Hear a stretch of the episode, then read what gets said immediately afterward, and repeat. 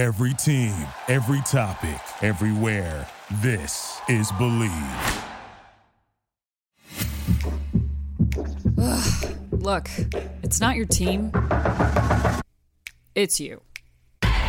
Welcome everybody to another episode of It's Not Your Team, It's You here on the Bleav Podcast Network, where each and every single one of you, even you lonely Texas fans, joining me in my just utter depression this weekend. Welcome to our show. I'm your host, Tyler Coe. And I'm your host, Haley Graves. And I gotta say, as the Aggie of our duo, I'm right there along with you, feeling the woes of this season. Oh, it was a good weekend. Had a lot of fun with that one. Um, I mean, I had a great time watching Texas lose to TCU. Like it was a highlight. I knew what was gonna what the situation was with A and M. I've known that, but the it was a surprise for me seeing what happened with Texas and TCU. So well, you know, that was enjoyable. I, it wasn't that big of a surprise for me either because I called it at the end of last show. I put Texas on upset alert. I was like, I do not trust this. TCU owns Texas, and lo and behold, they lay an egg. Of course, they freaking lost. Um, but A and M, my gosh, Haley was 14-14 at one point. You know, I'm like, all right, Aggies, here we go. And yeah. then I go to the other room for like two seconds. I come back and it's 35-14 uh, yeah. Bama, and I'm like, oh well, that that's that escalated quickly. Damn, whatever. I mean, I mean, that's like that. I mean, it's what Trevor said. You pretty much have to play very flawlessly against Alabama because they do capitalize on even the smallest mistakes. And when I say small mistakes, A&M didn't do anything disastrous. They had, you know, unfortunately, it was a fourth and two situation, and their receiver slash running back, Ainias Smith, ball hit his hands and he dropped it. And that was a very very pivotal play in the game and a&m just could never get the momentum back after that point so those, those are marks of really good teams you know when we're talking right. about the bamas and the clemsons that they make you pay for the little things right time that's just and and a&m felt that a&m felt they that did. but we'll we'll get a lot more into a&m oh, because oh, yeah. that overall that was not even a great performance. Like I'm glad that you can pat yourself on the shoulder for hanging with them for a quarter, but hey, there was a lot of football left on that field and overall it did not look good at all. So the nuts. Uh, all hail SMU, the kings of Texas. The the show ponies Facts. of the Southwest are the only undefeated team in the state of Texas. Hey, so I've been congratulations. Hey, I've been high on SMU since the beginning. So keep it going, ponies. We're There you rooting for you. You have, and I, I am a uh, Shane Buechele stan ever There since he left. Texas. Love the kid. I love that he's balling out. Go ponies. Yeah. Um, the show is available, guys, on all of your favorite platforms at bleav.com. That's B L E A V.com. And you can go to our show page at Bleav Podcast on Instagram. Or if you're watching us on YouTube, hopefully you've already liked and subscribed to our channel. It's not your team, it's you. And uh, of course, we're a show the people. We always want your comments. So your voicemails, your texts, your emails. Uh, you can send those to 404 919 2137. We got a few texts. Uh, most of them were bashing both of our schools. of course. I also love the memes that we've been getting that we get Hmm. tagged in. The memes are very fun and very creative. So I appreciate this. Uh, They they've been crushing it. I love it. I love it. Um, all right, so let's get the um, let's get some uh, business out of the way first. Uh, of course, you guys should be betting uh, this college football season on teams like Clemson and Alabama to just run the ship and go. And if you want to do that, go to betonline.ag. Uh, from game spreads, totals, to team player and coaching props, BetOnline gives you more options to wager than any other place online. And guys, they have a casino that's open 24 7. Uh, and right now, if you're not feeling college football, we got the NBA Finals. Can Jimmy Butler take the heat all the way, put him on his back? No. Um, no, no. It was fun last. It was fun this week though to watch them be uh, take one. Uh, Right. And then we have the divisional series, which I'm a huge Padres fan because of Mr. Tatis Jr. Uh, so if you want to go bet on those, head on over to betonline.ag, your online sportsbook experts. Haley, yeah. now that that's done, let's dive into this mess. I think we have some awards to hand out. Do you want to we start? do ba-da-da-da-da-da-da. awards. Yes, I will start with my favorite award, the Remember the Titans award, which goes to the team that was Mhm. The most complete in all three phases of the game.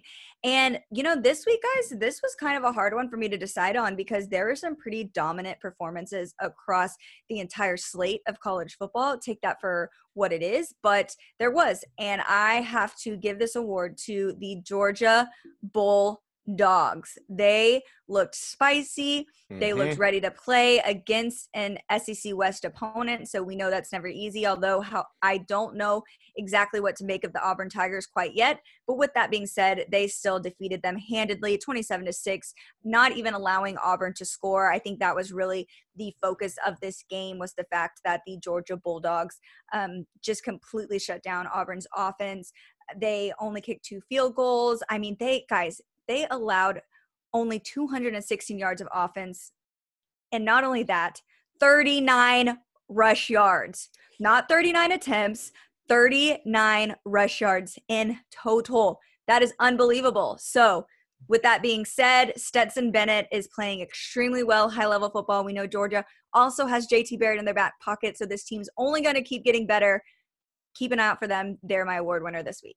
JT Daniels, JT Barrett. I mean, sorry, be- sorry. how- J- I would it- love it to be JT Barrett, I would too. actually. That, I, well, if you were a Bulldog fan, you'd be like, that would be an unstoppable team if you had JT Barrett in the backfield. But it Well, was what that I was thinking? I'm just thinking about Ohio State, clearly. you got him on the brain. It's fine. Uh, Stetson Bennett did look good. We were all wondering what that quarterback situation was going to be like at Georgia. And if they play like Right. that every week, oh, watch out. Um, Got to watch out for this guy too. You know, we declared this team dead kind of week one, but by far uh, the biggest shocker, if you will, that flipped the landscape in the Big 12 was Iowa State over Oklahoma. And I'm giving my ice in his veins to Breece Hall, who's absolutely dominant. Put the team on his back in the second half. He had 139 yards rushing on the ground. Most of that came in the second half. The man could not be tackled. Uh, just destroyed that Oklahoma defense and basically iced the game for the Cyclones that got their first. They ended their streak uh, uh, over Oklahoma or losing to Oklahoma since 1960 at home. So congratulations to the Cyclones, and that really did. And we'll get into that later, Haley, about Yeah. that. That's that that win right there by Iowa State has sent shockwaves throughout the country. It absolutely has really solidified where Oklahoma's at this season and just they just got to keep going. But given how great Breece Hall did, there was another Big 12 running back that deserves my Mr. Unlimited award, and that is going to go to Chuba Hubbard. Welcome to the show, Chuba. You know, these first couple weeks have not been kind to him. We've seen what Oklahoma State's um, offensive line looks like when they're playing really bad. And this week was a case of them playing excellent. Granted, they're playing Kansas, but regardless, Chuba Hubbard, 20, 20 carries, 145 yards, two touchdowns. I mean, they're the lone big undefeated team in the Big 12. So, That's who you pin your hopes on. It's like Yep. it's it is. I know it was like you said, it was Kansas, but we've all been waiting to be like, guy, like Chuba, let's go. You are Right. like the top running back besides Travis Etienne, who is right. on another level right now playing for Clemson. Uh, like we've wanted to see him get going, so it's nice to see that the gears are starting to go, and maybe this Yep. train is one that can't be stopped in the Big 12. If you are a Big 12 fan, that's your lone hope to get you into Yep. the playoffs as of right now. Um, and so Wild. it's crazy. Uh, so I have uh, I, I choose celebrations for my awards because there's been so many good ones. I know you love the the champagne confetti for SMU, which was awesome. But I'm going old school this week because I got to give a shout out to Sam Pittman and the Hogs for taking down Mississippi State, ending a 20 game losing streak in the SEC to conference opponents. And it was a simple ice bath on the back, Gatorade drenched. It was happy. I was happy for him. I was happy for those Hogs that it has been so long being at the bottom of the cellar to finally have some hope to pin themselves on. I think for me, that was the most surprising game of the weekend. Like more surprising than Texas losing TCU, more surprising than Iowa State upsetting Oklahoma. That Arkansas victory was one thing that I did not expect. Some people didn't think that Arkansas was going to win a game this year, having to have an all SEC slate. So good for them. And yes, SMU deserves some recognition here for their bottle service turnover celebration It's, because it's awesome. it's wild.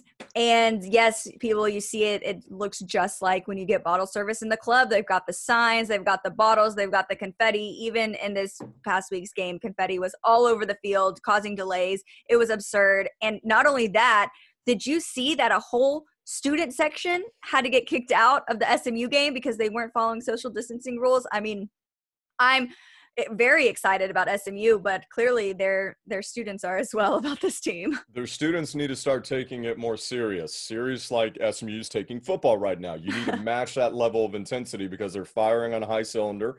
They're doing what they need to be doing. They're quarantining. They're masking up. They're taking care of themselves. Yep follow suit, okay? Because they will lead you to the. You can have land. your intensity just in a different yes, energy yes. source. Go be mad about having to wear a mask outside of the stadium, and, and don't be throwing beer on players. That was not cool. I mean, did you see that, Haley? They were like yeah. dumping. Like, don't do that. That's just.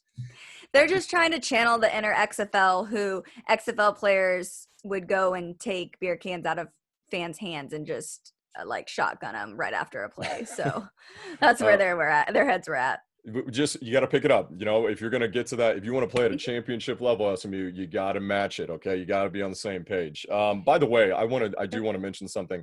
Um, I was, I want to raise my hand, not shocked at all that Mississippi State lost. For SEC fans okay. that are not familiar with Mike Leach, fair. This, this is fair, fair. Mike Leach. Mike Leach fair. did this all the time in the Big 12 put together a good team, beat a team that he absolutely had no business doing. The very next week, yeah. they drop one to you know Kansas or God knows who. This is Leach for you, and we er. talked about this. Is that he will win you very big games. He will also blow it in games that they have no business losing, and that was which that I mean, happened this week. It's like Mike Leach ends the longest winning streak in the SEC, and then ends the longest losing streak in the SEC in a matter of two weeks. That is Mike's doing it right. I love it. I love it. And also to mention to that, someone else who's been doing it right is Trevor Lawrence. We have to give him a shout out. We're recording this podcast on Tuesday and it is his birthday. We believe it might even be his 21st birthday. So big one for him. And, you know, just going to pay homage to him and what he's done so far in his college football career. You know, national champion as a true freshman. He's broken school records for most pass touchdowns as a freshman and sophomore, 314 passes without an interception, which was also another school record. Starting 25 and 0, which hadn't happened you know, in 40 plus years by an FBS quarterback. So just paying a little homage to him. Happy birthday, Trevor. I know you don't listen, but you know what? Regardless, go wish him a happy birthday. I, yeah, I think that's great. Trevor, you know, it's it's like that Brooks and Dunn song. You're going to miss me when I'm gone. Like, you enjoy Trevor this year. Right. Because next year it's going to be right. interesting at the top of who's going to be the best quarterback. It feels like he's been a mainstay forever and right. he's been awesome this year. And he's he really has been stellar this year, completing 73% yeah. of his passes. It's a career best, seven touchdowns, no interceptions. He hasn't even had to break a sweat yet, really, Haley. Um, and I'm excited, and we're going to talk about it, obviously, some major games coming up this weekend, Clemson, Miami being one of them. Trevor so might be taking off the, the training uh, wheels and going full steam ahead. Um, so excited. So I have um, I have one more. I have an award from a fan, by the way. Uh, Brody oh. from Houston said, uh, "Brody, you're back. What's Bro- up, man?" Brody's he's responded before. Brody's the best. Uh, Brody said, "I got an award for Oklahoma, uh, the Surrender Cobra Memorial Award for losing twice in a row for the first time since 1998 and first loss at Iowa State since 1960, which is good. The surrender, you know, everybody does it. Everybody, we've all been there. I was there this weekend multiple times. Haley, I'm sure you had a few. Um, but that's no, my. I'm used to A&M at this point. There's no surprising. Like drinking, don't care. I just sit here like, all right. Um, so my last award it goes to my dynamic duo, and this one is a little bit of a twist because my dynamic duo goes to Texas and TCU. Yes, Texas and TCU get the Dynamic Duo Award for playing the worst football game myself and potentially the world has ever witnessed in the Big 12. And you would say, Tyler, Tyler well, is, is the that? most dramatic Longhorn fan. The fact that he is choosing to highlight this pitiful ass game instead of actually highlighting two players that busted their ass to play well. Tyler's over here trying to highlight the shitty game. Yes, I absolutely am because it needs to be recognized for its shittiness. So Haley, dramatic. Texas and TCU set a Big 12 record for most penalties in a first quarter. They were on pace to break the record that was set by Fresno State and San Jose State, which was 36 penalties. These teams combined for 26. They were on their way. It took them three tries to get the kickoff right because of three straight penalties. You had a review of a review. You had a unsportsmanlike on Gary Patterson for tripping a ref. This game should have been nuked from orbit. It was truly terrible. And I'm it- just gonna say that this is like some cosmic forces coming into play here. The fact that it's so ironic. You've been preaching how much you love Miami's lack of discipline, and then here your team comes out and shows even less discipline than we've seen from Miami. Here's the thing: is that Miami's breaking discipline, like when they're, they're like talking shit and they're winning big. like you, that's fine if you're winning. Like I think everybody can, for the most part, agree wherever you fall on trash talk. But if you talk shit and you back it up, fine, Right. you have a 100% clearance to do that. Right. But Texas does not do that. This was a peak Texas game. Uh, uh, congratulations to the Longhorns for again not being back and uh, you know failing to exceed those preseason expectations we put on you every year for a decade now. It's been quite a joy. I So, have yeah. a question for our anyone listening, um, and for you, Tyler. Who is the more overrated program in just in the past 20 years in history between Notre Dame and Texas? Here's the thing, um, man, that's really good. I would say that it would be. I don't know if you could say 20 years. I would say if you were to look at the past 10 years, without a doubt, Yeah. it's Texas without a doubt, even though you would say that the, both teams have had national title appearances. However, Notre Dame is um, even getting rolled in that title game against Bama and, you know, um, Manti Te'o's fake girlfriend and all that shit. That is a program that has continued to build. That really wasn't that good of a team, yeah. uh, a team that continues to go to the playoffs, that continues to be a national power. but Um, are they? Like they really haven't been. well, this is kind of one of those years. This Yeah. Haley, uh, like we kind of talked about with Texas, what Jesse Palmer said at the beginning of the year, that we talked about. If not now, when?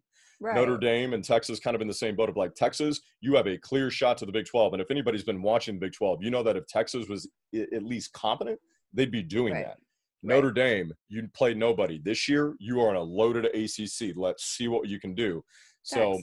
I think, I mean, when we're talking about ceilings right now as programs, as trajectories, Notre Dame's heading up, Texas is heading down. Well, and then I also asked on my personal Twitter after the loss of after Texas's loss, after A&M's loss, I genuinely and confused because both programs, as we as we've discussed, are kind of in the same boat, and they're both chasing this idealism of what their fan base and their donors and all their supporters want their programs to be, but they're just falling short year after year. So, which program between A&M and Texas truly is closer to becoming elite? Because it feels is- like neither, like literally Yes, neither of that them is correct answer. It's are push. A doing what's needed. Yeah.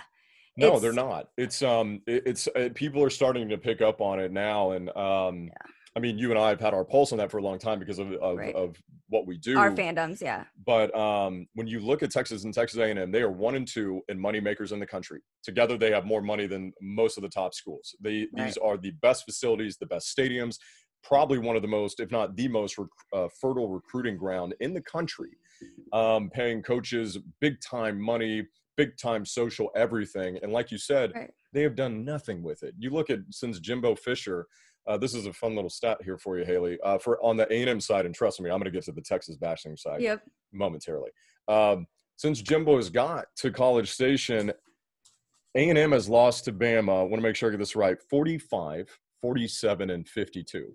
And like COVID numbers in America, that is going the wrong direction. Things are not getting better for A&M at a level. You're wanting to see that recruiting and on you're wanting to see those next guys step up when you have opt-outs or, or, or injuries. And it's the same thing on the Texas side. Urban Right. Meyer talks about it all the time. Where's the talent? How many guys have you had drafted in the NFL in the past couple of years? Like, where is the player no, a&m same thing. A and M is trending downward. You know, going back to the 2016 class, which is also Kevin Sumlin's first official class at A and M. I think there was 13 guys in that draft class, and since then, this past year, we had six go out for the draft, two draft or yeah, two draft picks, one being the kicker.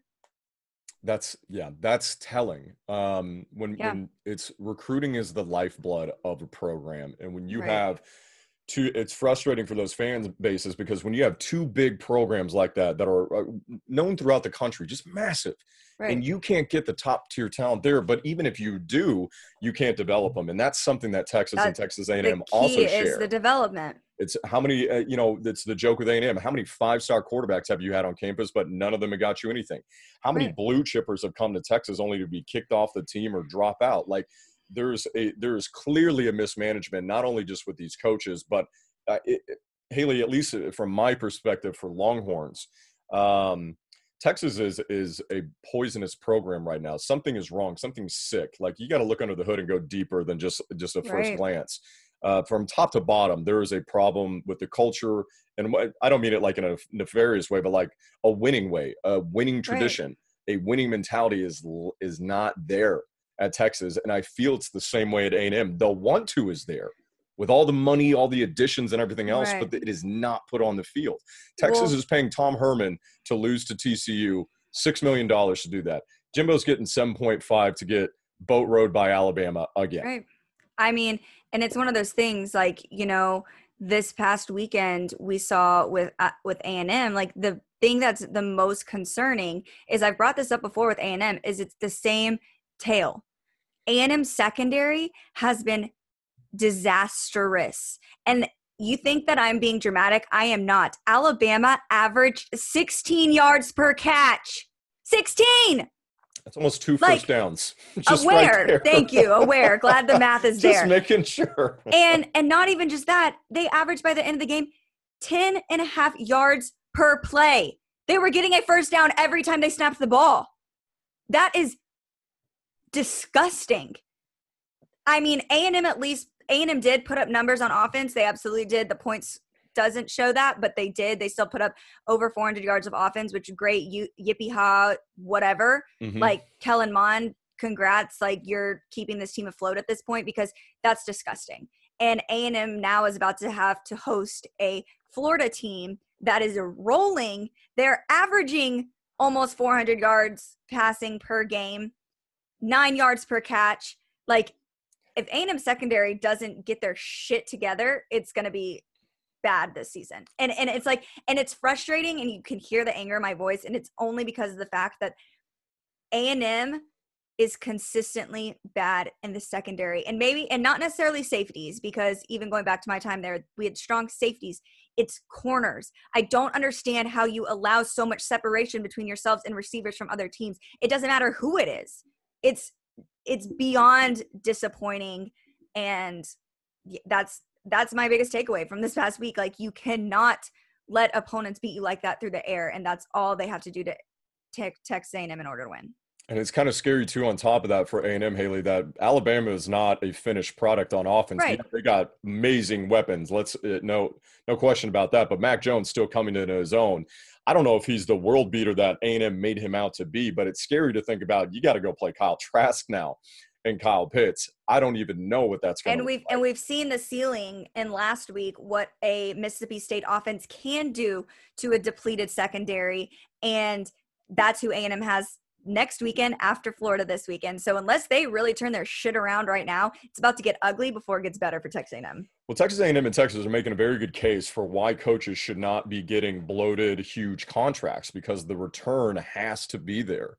Right. Uh, I think on the flip side, for me in Texas, I think I was texting you over the weekend that you know if Herman loses to Oklahoma this weekend, his tenure in Austin will be done. The rumblings already. Oh, you guys, I mean, Tyler, the- yeah. Tyler again going back to his dramatic Longhorn. Like I don't think A&M needs to give up on Jimbo. I do think that there is a very strong recruiting base, and I do think that he is getting his pieces in play to be successful. But Tyler's the dramatic Longhorn over here. He texts me, he's fired. He's gonna be done. Like, t- Well, like I'm not the he's only Tyler's at- ready to yeah. dust his hands of Tom Herman. Because let me tell you this, people. All right, you you had your A&M stat. I have my Longhorn stat. yes, Longhorns have lost six games as an AP ranked team against unranked opponents since 2017 when Tom Herman took over, the most in college football over that span. That is telling. Telling. That means they're they're losing the games that they need to be winning, and that is what's preventing your program from becoming elite. I think that is definitely one of them for sure, and that goes Yeah. back. That that has been a decade-long problem ever since. Uh, the and, uh, 30 for 30 could be written on this because it could be like 80 years before Texas wins another national championship. But when Colt McCoy went down against Alabama, that did something to Mack Brown, and that Mack Brown was not the same Charlie Strong comes in after. Uh, the failings are the same. Tom Herman is here. So in year four, which I agree with you on Jimbo that he's going into year four, but it better get there quick because the seat's Right. going to get hotter.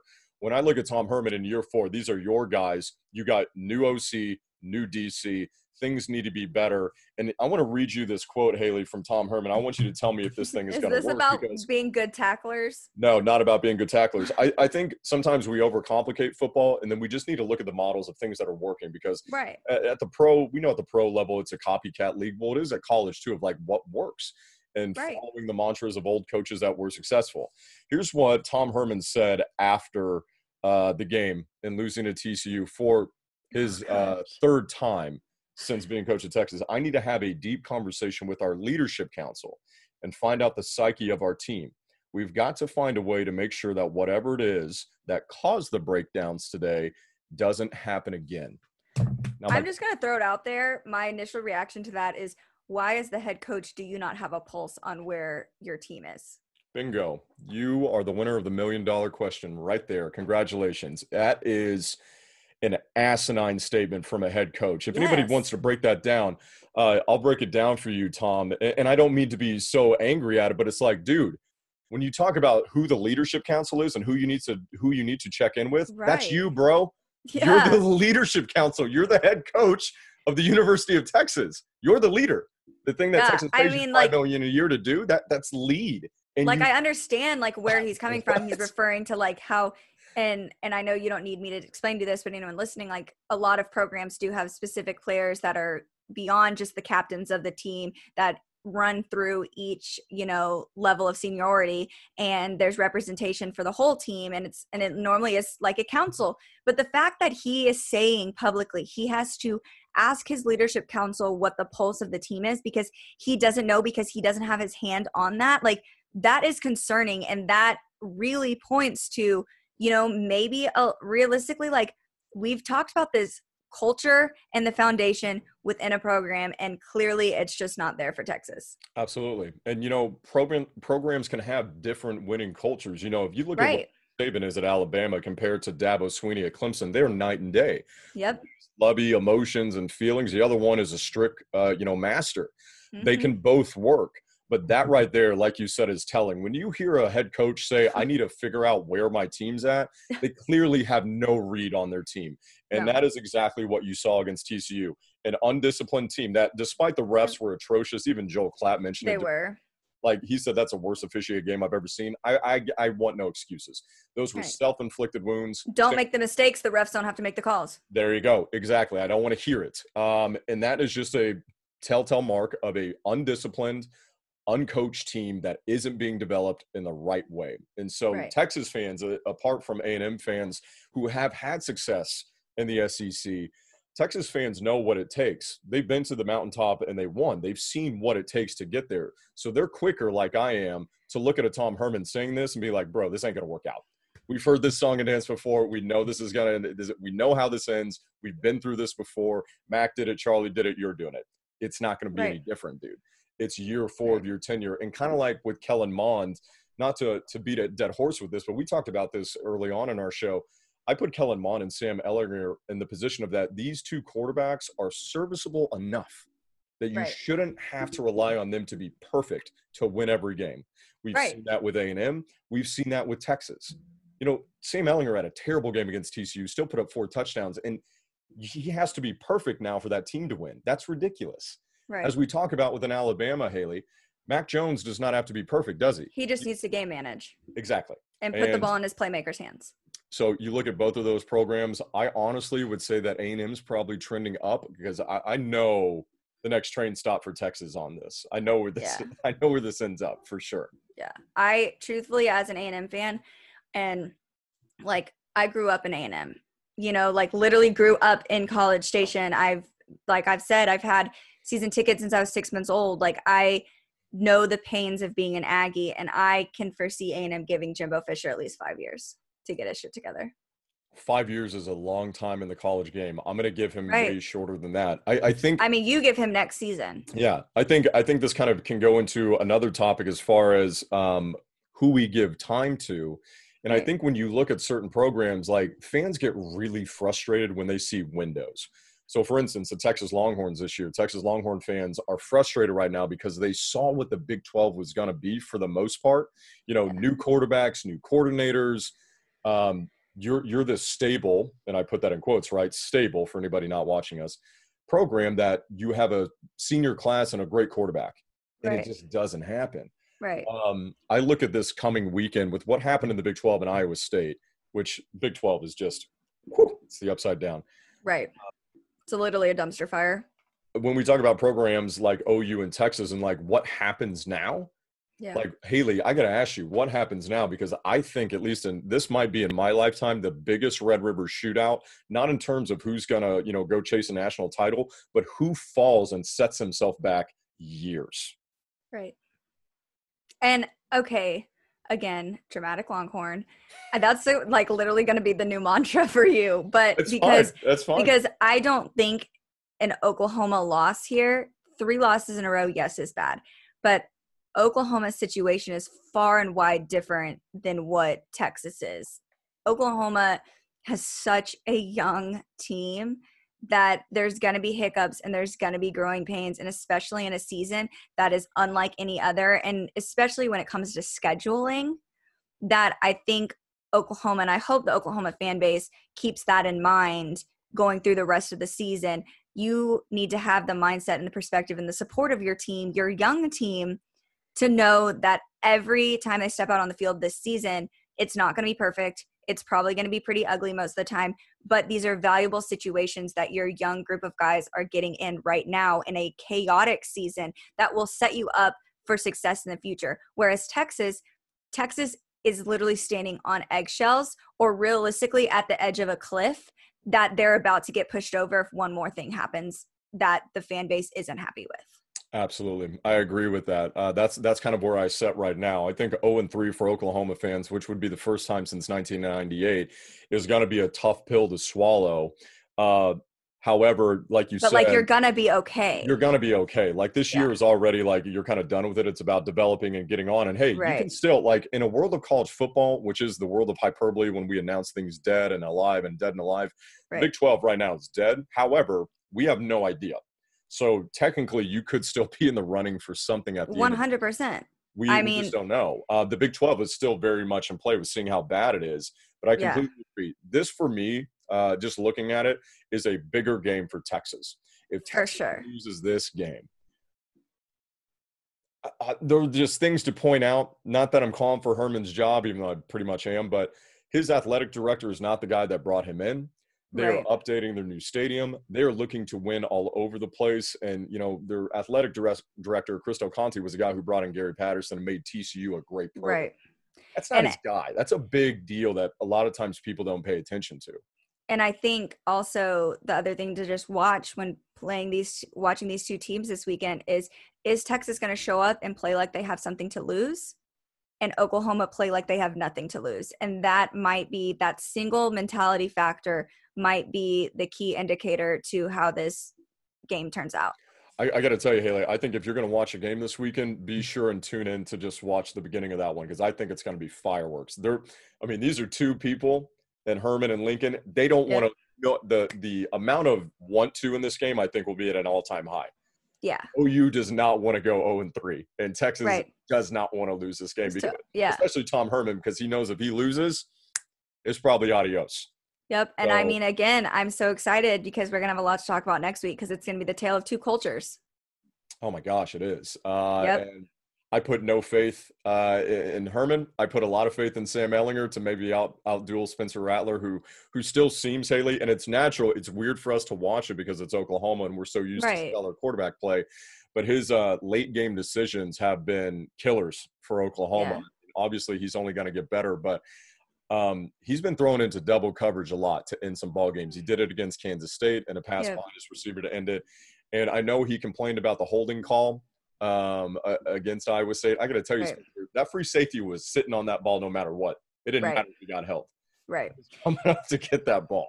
And I mean, but at least like at the same time, like I can recognize a kid's might and his want to win Oh, yeah, and for his sure. fire. And like at the end of the day, in, in in the same vein, I would say Sam Ehlinger has that too. He has the heart of that Texas team. And if there's someone that's gonna kind of pull him out of their rut, clearly it's not going to be Tom Herman. It's going to be Sammy. Yeah, you know what? I'm going to back you up why you're 100% right because that's what Tom said, you know, the leadership council thing, Yeah. which that's him. Right. Sam said after the game, uh, I don't care if we like each other, if you don't like me or whatever, we're going to go win. He called out everybody saying basically, and we all know this to be true as adults, like, you don't have to like the people you work with, but you got to work well together. Right. So it's Right. amazing to me that that kid has more leadership than his own the coach, who's like, well, where are my leaders at? I thought we were talking here? about tackling. oh shit, I'm the head coach. Oh God. oh man, I don't know what I'm doing. We know. Um, so that's a Yeah. it's a massive game, and it, it's crazy. I mean, we I don't think any of us thought the Big 12 was going to be this bad this year. We knew that it wasn't going to be great, but it's Right. shocking to see, and we got to give massive props uh, to Matt Campbell and Iowa State for what they Yeah. did to put themselves now kind of in the driver's seat to win this damn thing. Right. Them Oklahoma and the Oklahoma State. and for Oklahoma what it's worth, Oklahoma State is still playing a very tough Baylor team this weekend at Baylor. And we saw, I mean, Baylor's another one of those places that it's like, do you have social distancing rules in place or is just the whole student body allowed to go to the game? It's been disappointing de- depending upon the games you watch. It's been there for every game. Like every fan base has been not- Georgia is one of them too. Oh Jesus, yeah, they were pretty bad. Yeah, people need to do a lot better at that. Um, but the Big Twelve, it's going to be interesting to see how this thing finishes up. If you're looking for Yeah. entertainment, head on over to that conference. My Yep. God. Absolutely. and it's just crazy to the state of the world. And Haley, I, I think it kind of goes back before we uh, uh, preview the big games this weekend because we have massive games. We just talked about Texas OU, but we have uh, big matchups in the ACC and also SEC. As you talked about at the beginning of the year, uh, our playoff picture, and you had two ACC teams going. Yep. I'm more on board after that after this weekend. I mean, and it wasn't really just because of OU and Texas. It was Right. more about watching Georgia and Florida. It was more about seeing how Alabama was going to handle a, a good team. Well, I know A&M's not great, but how are they Right. going to handle that? And then just seeing what Miami's doing and UNC and Clemson, like just put two of the, pick two teams from that. that's what I think we want.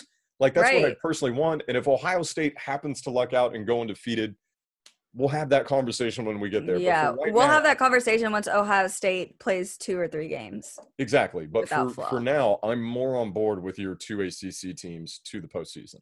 Well, and especially because guys, if you look at the top 25 rankings, which came out, I think today, um, you know, UNC is now a top 10 team after their win over Boston College. They jumped from two to eight.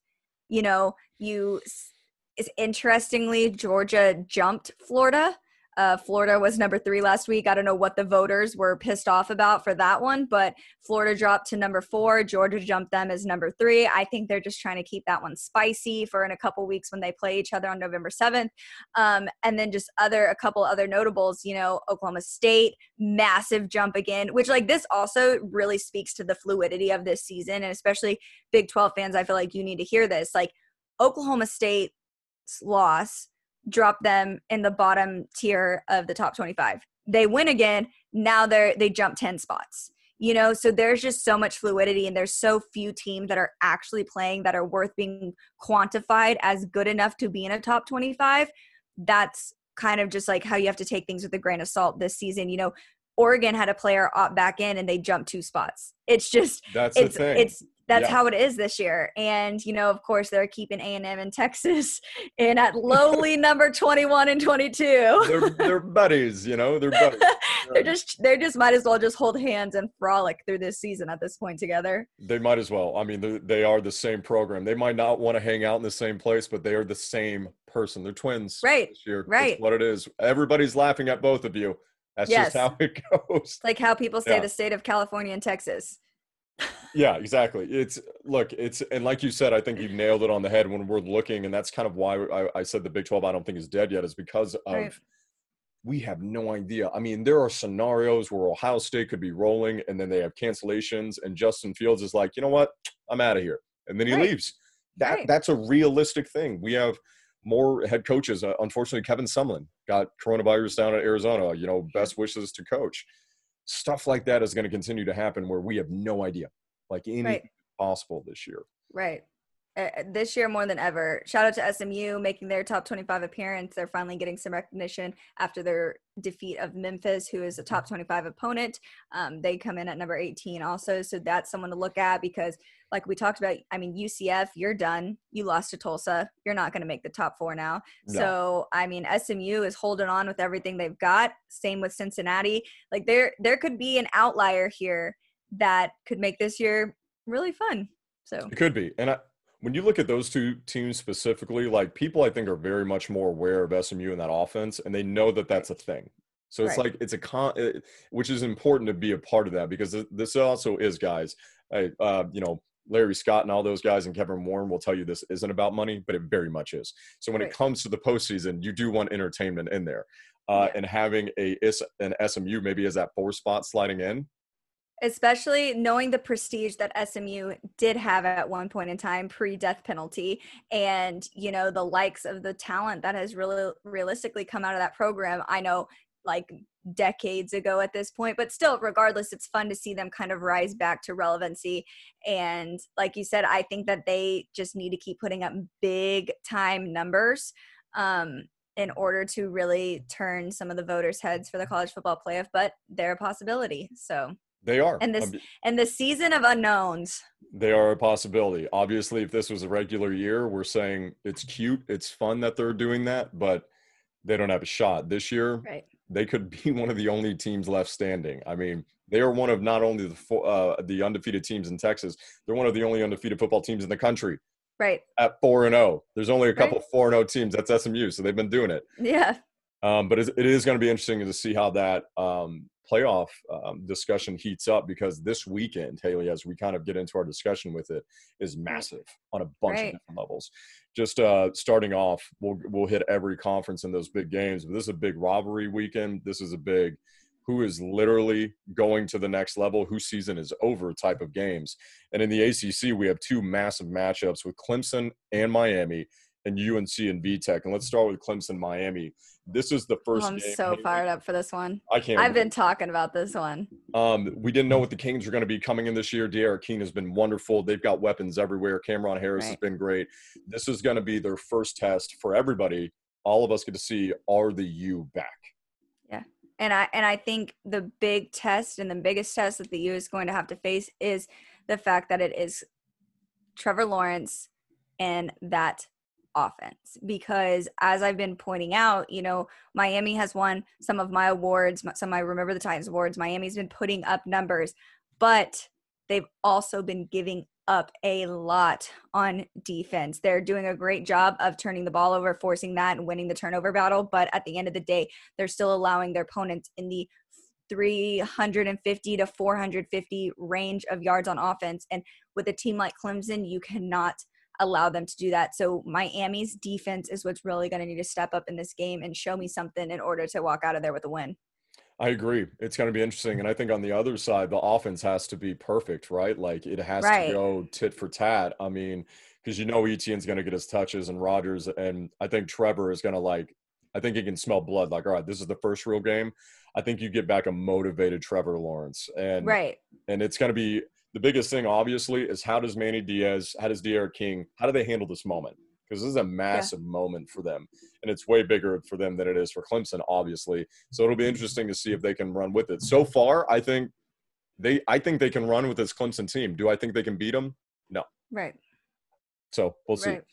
um and the next big And I, and I'm on the opposite. I, you know, I'm going to call it right now. I am putting Clemson on upset alert by Miami. Woo, okay upset alert for the u All right. upset alert for the U. Okay, I'm gonna do it. I'm pulling. I'm pulling the trigger. I do feel good about them in this spot. I think that, um, I think it's gonna be a very close game. But the way I foresee it is Miami's gonna come out with a lot of energy, nothing to lose, really take it to Clemson. Clemson get put on their heels. The first three quarters, they start surging back. The third, four, the late of the third quarter, early fourth quarter, and make it a game. But ultimately, I think Miami walks out of there. I like it. That's bold. Uh, that would be pure chaos. So I support that. I'm sticking with Trevor and Travis. I think they're going to be fine. Uh, but we'll get a really good gauge, one way or the other, of how good Miami is and the strength of this ACC conference. Agreed. Which also, on the flip side of that, the big surprise, not biggest surprise, but hey, rising team is UNC, and they're taking on a Yeah. Tech team that has been flying under the radar because they didn't play their first few games because Right. of postponements. But they're 2 0 in conference play right now, Haley, and they're running at a ridiculous clip. They've averaged 319 yards in two games which Right. is really, really good. And I put UNC on my upset alert last week because they had been absent three weeks from play. And they did look really sleepy against Boston College. They almost let that game Yeah. get away from them. So in this match, this is a tough Hokie team. UNC has mm-hmm. got to take care of business if they want to be in the running for it. What do And you I- make of this one?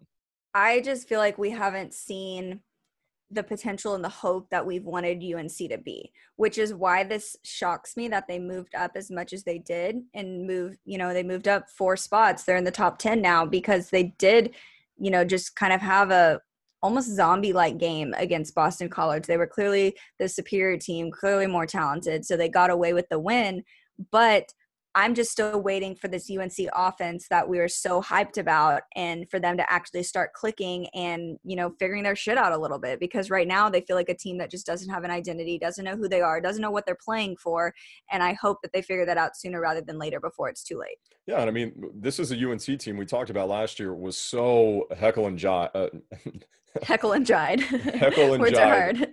Sorry. JT Barrett also plays for Georgia. just Exactly. anyone forgot. yin and yang, if you will. Uh, they were all over the place. I mean, this is a game Yeah. last year against VTech that they went to six overtimes with. Um, Right. this is a team that's very inconsistent. You saw what they could do. They could almost beat Clemson, but then they go drop a game they didn't need to. And like you Right. said, we haven't seen them take that next step. They keep letting teams get back into it. They start off well, and then the teams just chip away. Like Boston College should not be there at the end of that game. Right. Like they should not be in that position. You're a better, more talented team. Be it. So this could be a tricky game for UNC because we always they were the darling pick to be the one that could contend in the ACC um, because of a favorable schedule. But I'm going to be interested to see how they take care of business. Yeah. Same. Um, and then we've already kind of talked about Texas and OU. And I mean, what more can you say that this is um, this one is a big one. This is a big Good old Red stakes- River. High stakes game. Uh, OU, if you lose, you're 0 3. Texas, if you lose, you got a new head coach. Um, there's a guy in LA who like really likes the coordinators at Texas because they're all Ohio State guys. I'm just saying, I don't know. It'd be kind of interesting. You know, he's been down there living it up. Maybe he's ready Dramatic to get- Longhorn. Maybe he's ready to get back in the game. I don't know. Am I ready to sell myself for that? Yes, I am. I, I, I want to win before COVID takes me. Um, but we'll see. Massive game for both programs. And then going to the SEC, not too many big matchups, Haley, but there is, you know, when we're looking at the SEC East, and I think like what you said, stirring up the the rankings, like Georgia jumping Florida. I'm like, have y'all Like- been watching Florida? right. How did how did Georgia jump that? Like, um, with all due respect to Georgia's amazing defense, which is Yeah. third in the nation in total defense right now, but that's a big disrespect. So Georgia playing Tennessee this week. Is there is Tennessee a team that can even contend in the East? Like, are they even going to be there? I want to say yes. I I don't put Tennessee. I don't know what to make of Tennessee honestly because they've been so much of a dumpster fire every single season that now that's just kind of my impression of them. But here they are. They've won their last 8 games straight. They currently have the longest win streak in the country and they really are a team that are turning heads and turning things around. So if you know, if Georgia's not on their P's and Q's, Tennessee might come out there and snag this one. You know, we've seen a Georgia team at their worst a couple weeks ago. You know, Mhm. their opening game, they looked bad. Awful, awful. And so now, I mean, if they if they don't come out there fired up, Tennessee, Tennessee might do it. hey, if you're winning, you you know how to win. Uh, I know that sounds Right. like a weird thing because Tom Herman's always like winning's hard, but like if you have that winning mentality, like it, this would be a good test for Georgia. If that becomes your expectation, Yeah, then that's how you play. Exactly. And I think when we watched Georgia and Auburn, because if anybody's like, well, guys, they played, you know, eighth ranked Auburn. Well, we didn't, Auburn hasn't done anything really to deserve that. No. They No. were still a mystery on Auburn offense. has Auburn has no identity whatsoever. Like, yes, Yeah. they have the name Bo Nix on their roster, and Seth that Williams means is nothing to me. no, it and Seth nothing to me Williams right is now. great, but like Right. we still don't know who Bo Nix. Bo Nix is not a consistent quarterback. That is not a consistent team. You don't know who they are. I was telling you before we shot today that that's still a team that'll go beat Bama somehow. Somehow they'll beat Bama.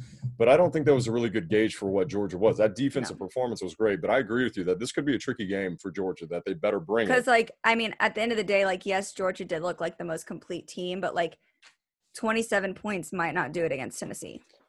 It might not. And I certainly got, you got to think Florida, Dan Mullen's so happy right now. He's got locker room material to be like, they think Georgia's better than us right now. Right. They think they're better and, than us. And now Florida's going to come take that out on A&M. So that's fun. Oh, your poor little Aggies. That's Thank the other you. notable game in the SEC ranked matchup. That might boot the Aggies out of the top 25. Uh, I'm going to pray for them. It's going to be, I don't hey, know. you know what? Let's just say it like this. If one, if one goes down, we're going down together. If Texas loses to OU, then A&M's got to lose to Florida, and they can hop right on out of the top 25 together. That might be the case. It's going to be interesting to see. Uh, I actually think the Aggies will put up a better fight. Something's got to give. I think right.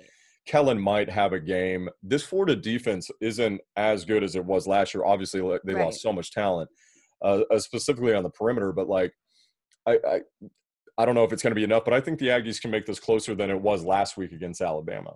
Right. I mean, A and M did show some promise, and like I said, that they do have pieces on that team that flash, um, not amazement by any means, but like there there are flashes of hope. You know, Ainias Smith, he's doing his thing. Like someone else needs to step up alongside him. You know, you're starting to see some of these receivers. Uh, the one thing I will say, and I commend A&M's offense for this, was A&M's O line played wonderfully against Alabama. And they like that was that was the interesting thing. Like when it got tied up, Haley, I was like, this is a game. Like right. if A&M keeps playing like this, they could go tit for tat and, and make this a thing. And A&M players after the game came out and said like they never felt like they were out of it. They truly felt like they were competing, you know, pound for pound, blow for blow with an Alabama team. And that almost kind of says more than what the final score ends up being because you take away a Kellen poor decision of a pick six. Yep. You know, you take you have Ainias Smith catch that ball on fourth and two and things go differently. And I know you can't technically sit here and say, and I'm making up excuses for A&M, but what uh, the point being that there are bright spots with this team. They are a young team aside from Kellen Mond and the defense because A&M's defensive line has looked very good. I mean, the player batting the ball, DeMarvin Leal batting the ball, getting an interception, you know, like they're making plays and there are bigger moments, but now they just need to start collectively doing that and minimizing the mistakes let their big moments stay, but minimize on those mistakes. And like I mentioned, A&M's, you know, receiving core is so young that playing teams like Alabama, they're getting it quicker. They're being baptized a lot earlier in the SEC than oh, they initially would have given this had been a regular season because that's also why I would say that A&M fans are going to be more lenient on Jimbo Fisher this season is because A&M prior to COVID had one of the easiest schedules in the country and the yeah. way things fell for them that's why a&m thought a&m that's why everyone thought a&m was going to break through this season because the schedule was going to permit them to do so. But when the schedule changed to being a strictly SEC schedule, that went, right out the window. So now you have these young players that are getting baptized very, very early, but I think it can only set them up for success. So I think it'll be a game. I don't think A&M gets the win. I really don't. These two teams um, haven't played in Kyle Field since the very first game of A&M being in the That's SEC right. back That's in 2012. Right. Johnny's game. I remember Johnny's, watching yep, that. Yep. Johnny's yeah. game, first game. Um, so, I mean, it's going to be a fun one. I will say that. I have very low expectations. If you follow me on Twitter, I tweeted when the game was tied 14 14 uh, in asterisks. I said, don't get excited. Don't get excited. Don't get excited. Yeah, because that was good. I have to, I have to like internalize that, you know, like that's what it means and what it feels like to be an Aggie. So we'll see. I do not have my hopes up. I'm very, very realistic here, but I do think that there's enough talent on that roster to make something shake. I think so. I, I, hope so. I mean, that's that's a frustration I think people have when they look at a Jimbo Fisher, um, right. or they look at a coach. It's like, what is your mark? Okay, you're an offensive guy. You you develop quarterbacks really well. Quarterback yeah, guru. EJ Manuel and, and Jameis Winston. You guys were high flying offense. You put up 14 points against Alabama. Like, what? What the fuck is that? Like, right. excuse my language, but it, it like no, it yeah. gets it gets to that frustrating point. It's like, dude, you say you're the master at this So I would like to see an uh, I would like to see A and M actually score some points against Florida. Like make it a tough Right. game. Like quit giving me this.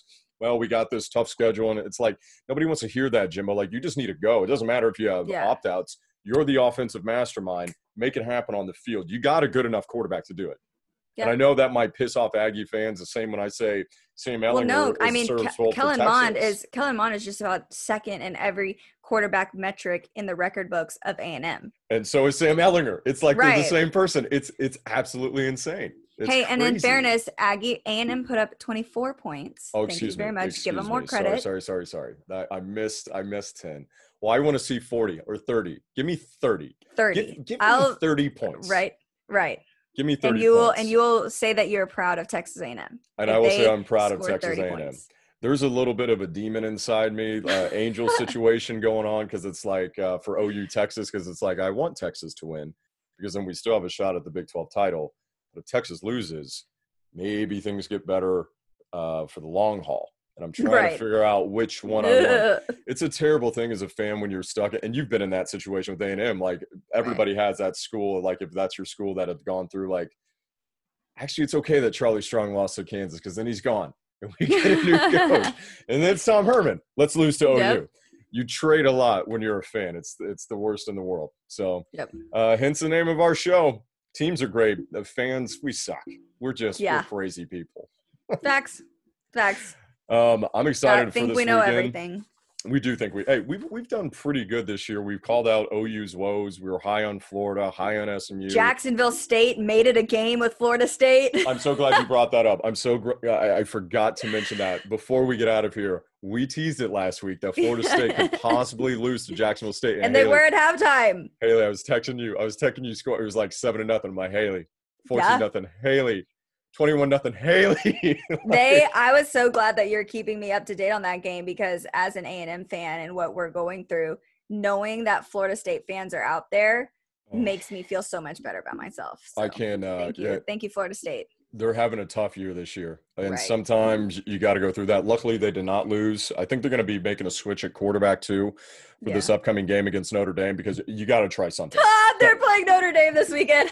something well I, I always think sometimes it's more pressure on notre on the higher ranked team better team coming in it's like you better not mess up against these guys yeah. they're Yeah. really bad so don't be caught Eyebrows will State. raise if Florida State makes this a game. Like, oh no. No, no, no, no. Yeah, which I don't. Again, there there are pieces that you have to have to even be competitive in college football, and they still do not have that. They do not have an offensive line. Right. They are lacking talent defensively outside of Marvin Wilson. That is just they they miss things to play. That's it.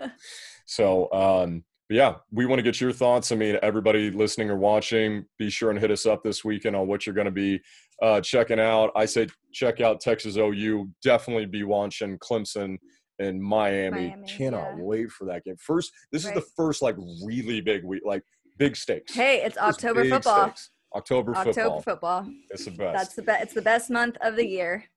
well, Haley, any parting shots? Oh no! Uh, just want to remind our Big Ten fans out there that I still don't think your season's happening. So just going to continuously remind you of the reality of your situation. Again, you saw what happened in the NFL this week. If you didn't, you're a buffoon. The Titans have had 18 positive tests within their org. I think it might be up to 20 now. So if you Yeah, really think good. that you're going to get off scot free in your perfect little eight week game and Ohio State's going to go to the college football playoff, check yourself.